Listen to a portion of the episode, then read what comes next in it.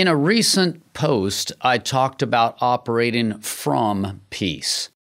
Now, that's incredibly important because as human beings, we operate in a subconscious world much of the time. In fact, scientists talk about 90% of your brain activity is subconscious.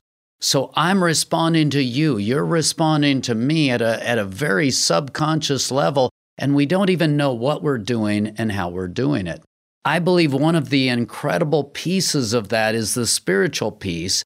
And so when a person is operating in peace, they're, they're in a good place spiritually, and they're operating what I call from peace, they give away a peace along with their words that can be incredibly powerful.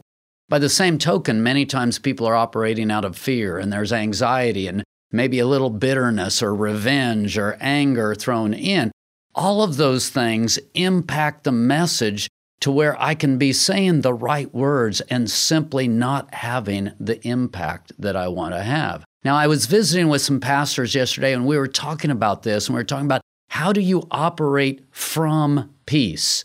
Now, the first thing that's incredibly important is just you getting yourself where you need to be. I've got to be able to interact with God. I've I've got to have that prayer life. I've got to have that surrender to where I can actually get to a place of peace. I can wordsmith. I can try to craft things in such a way to get across the right message. But if I haven't done that work of surrender, if I haven't really taken that time and worked that through the way I need to, it doesn't matter how hard I work at the words, it's not going to communicate what I want it to communicate. So, the first and the most important thing is just truth. And I'm not talking about intellectual truth, I'm talking about truth in the inner man, where if I'm trying to speak to you about peace, I kind of need to actually get there. And I get there by doing a, a, surrender and, and walking through all of that. And so when I get myself there, then I'm able to actually give peace away. Now, an important part of that is not just surrender, but it's also surrender to a God who is able.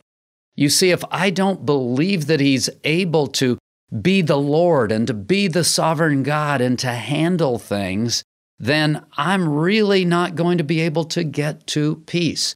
So part of it is worldview, part of it is how I see God. When I see God as big enough, when I see Him as great enough, when I see Him as con- in control.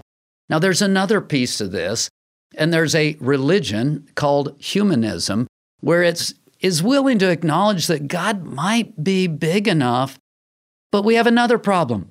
Guess what that problem is? Even though God's big enough, he just doesn't intervene. And that's where humanism goes. It's, it's like, well, there might be a God out there, there might not be a God out there, but he's not going to intervene. So if it's going to be, it's up to me, it's up to us as human beings so we have to figure out how to handle life on earth by ourselves. So I can't just believe that there's a great God out there. I need to believe that that God actually loves us, that he's personal to us, and that he's wanting to and willing to intervene in our lives. I need that piece put together. And when I've got those and I start to believe in a sovereign God who's in charge, it really changes a lot of things. So now I get there. I get surrendered to God. I, I believe God's big enough, and I don't just believe that God's big enough. I actually believe that He wants to and is actively intervening. Now I've got the basis to operate from peace. Now I have the next step, which is how do I make good decisions? And in the current world, we really have a lot of conflict. And as I was speaking with the pastors, it's like, what do you say? When do you say it? How do you say it? I mean, do we rise up and fight? Do we become this volatile force? Do we, for the sake of the gospel, try to be quiet and try to submit and walk in humility and love? And, and frankly, that gets kind of crazy after a while. You see, I think about the Revolutionary War. If pastors hadn't joined together, if they hadn't joined with the movement, in fact, if they hadn't been leaders in the movement, there would be no United States of America.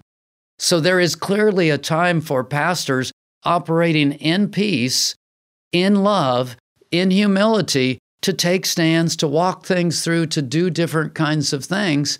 But when is that time?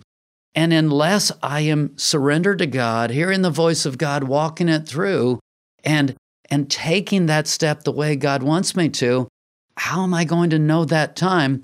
And one of the things that we talked about, and I would have to come back to this, is that you know for sure. Now, notice I said for sure. There might be steps along the way until you get to this point. But you know for sure when a government or when an entity starts to command you to do things that are against the Word of God. We can't go there.